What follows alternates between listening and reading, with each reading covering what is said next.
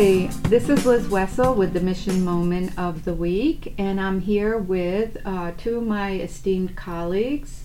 Hi, I'm Mark Willenbring. Ryan Mims. And we wanted to share this reflection with you. It begins with a quote from Tracy Cochran The light takes us as we are, broken and uncertain as we are.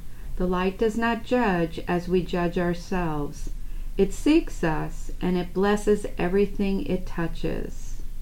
And as we enter into this season of gratitude amid loss, grief, and endless tragedies, we experience the light in acts of compassion and human kindness.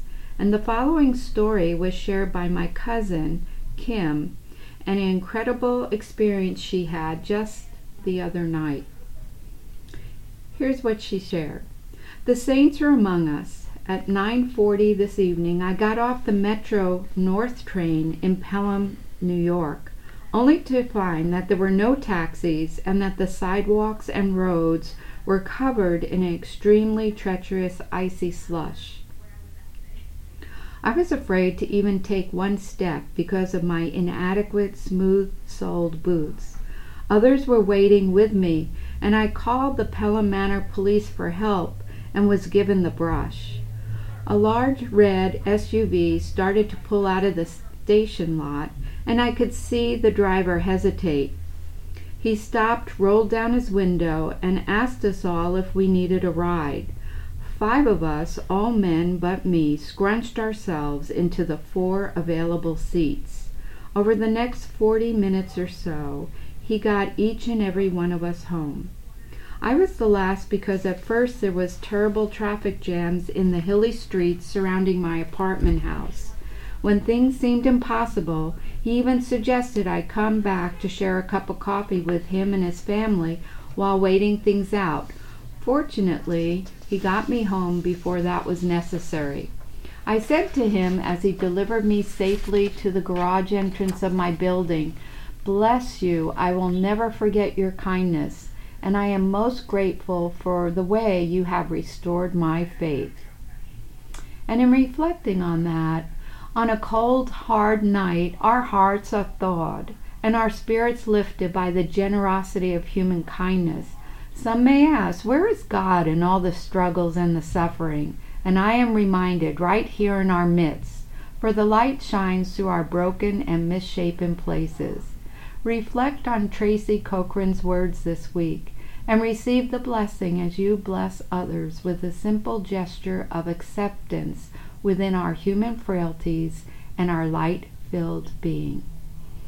And I just wanted to open it up to my companions here and uh, just ask is there anything that this stirs within you or any thoughts that you would like to share? Well, the first thing that comes to mind is serving one another. Uh, that that just shined through the whole story. I just heard uh, how this guy sure served his fellow man without judging or anything like that. In this day and age, we have a tendency to have uh, prejudgments of people just off of a glare. Uh, and what he did was serve without any judgment. And he took his own time.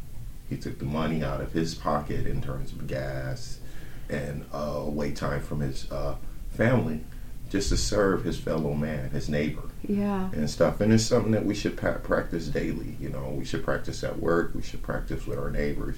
We should just practice. Period. Right. And uh, one thing that reminds me of Ryan is trust, right?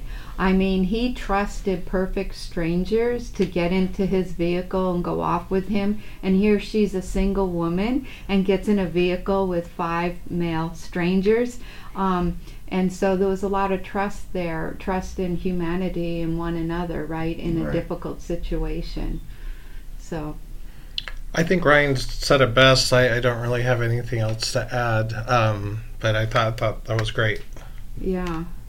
Well, thank you both, and I'd just like to close with the value of compassion. Jesus taught and healed with compassion for all. Matthew 4:24. We reach out to those in need and offer comfort as Jesus did. We nurture the spiritual, emotional, and physical well being of one another and those we serve. Through our healing presence, we accompany those who suffer. and we bring light to others through our healing presence. Amen, and thank you both. Thank you. Thank you. Bye now. Bye.